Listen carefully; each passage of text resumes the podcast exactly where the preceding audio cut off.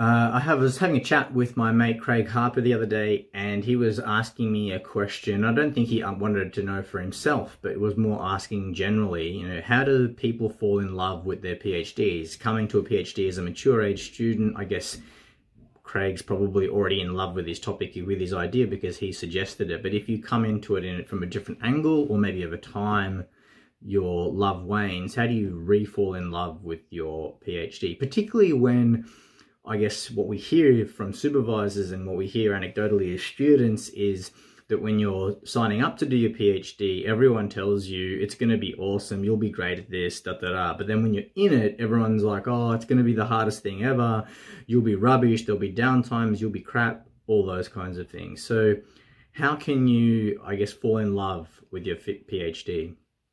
The first thing that I would request is that supervisors try to stop giving these mixed messages. So if a student comes to you, don't just tell them they'll be awesome and that PhDs are great. Give them the other side too. Let them know that it's hard. Let them know that the data says one third of students will have mental health issues caused by something to do with their PhD.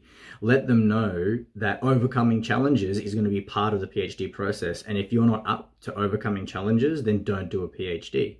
But if you've got a, a mindset or a personality profile that means you want to take on problems and you want to wrestle with the problem not just for days, weeks, or months, but potentially years, then doing a PhD is for you. Secondly, as a student, don't use confirmation bias or sampling bias to color the way people talk about your PhD.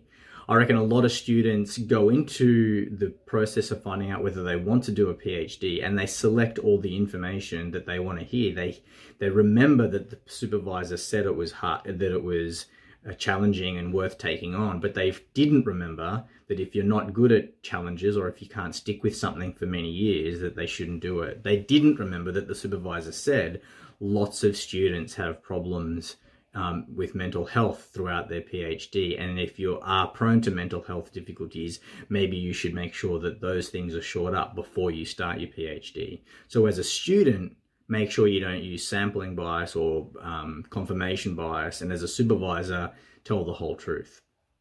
On to falling in love with your PhD in general.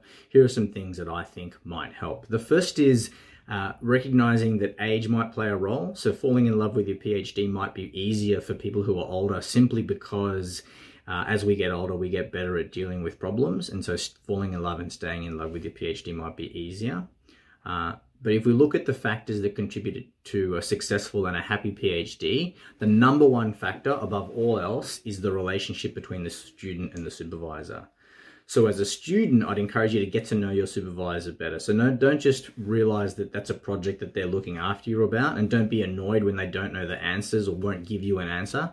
Find out about your supervisor. What drives them? What are some good qualities or what are some experiences that they've had? When was a time when they totally failed at a presentation or at a journal article submission or at a grant submission? When was a time that they felt elated about their research? Get to know them a bit more. And supervisors do the same for your students. Find out what it is that motivates them, why they're in the research, uh, why they chose your research group um, all those kinds of things are going to be useful to setting up a good relationship between the student and the supervisor that isn't going to uh, that's going to help students fall in love with their PhD.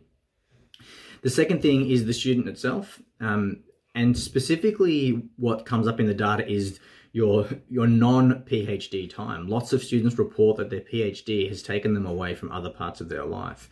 And I would argue that that actually isn't the case. The PhD didn't take you away. You took yourself away. You prioritized the PhD all the way up here when really it needed to be down here or even all the way down the bottom. So I would encourage all students if you want to fall in love with your PhD, take the mantra of treat them mean, keep them keen or absence makes the heart grow fonder. Spend less time on your PhD. Now, I'm not saying spend three days a week when you should be spending five, but what I am saying is don't spend 12 hours when eight is probably enough. Don't spend uh, seven days when five is enough. And know that no matter how you slice your PhD, there will be times when you think you need to spend more hours or more days. And that's not going to be the case. Giving more hours and more days will just mean that you use up more hours and more days. So spend time away from your PhD.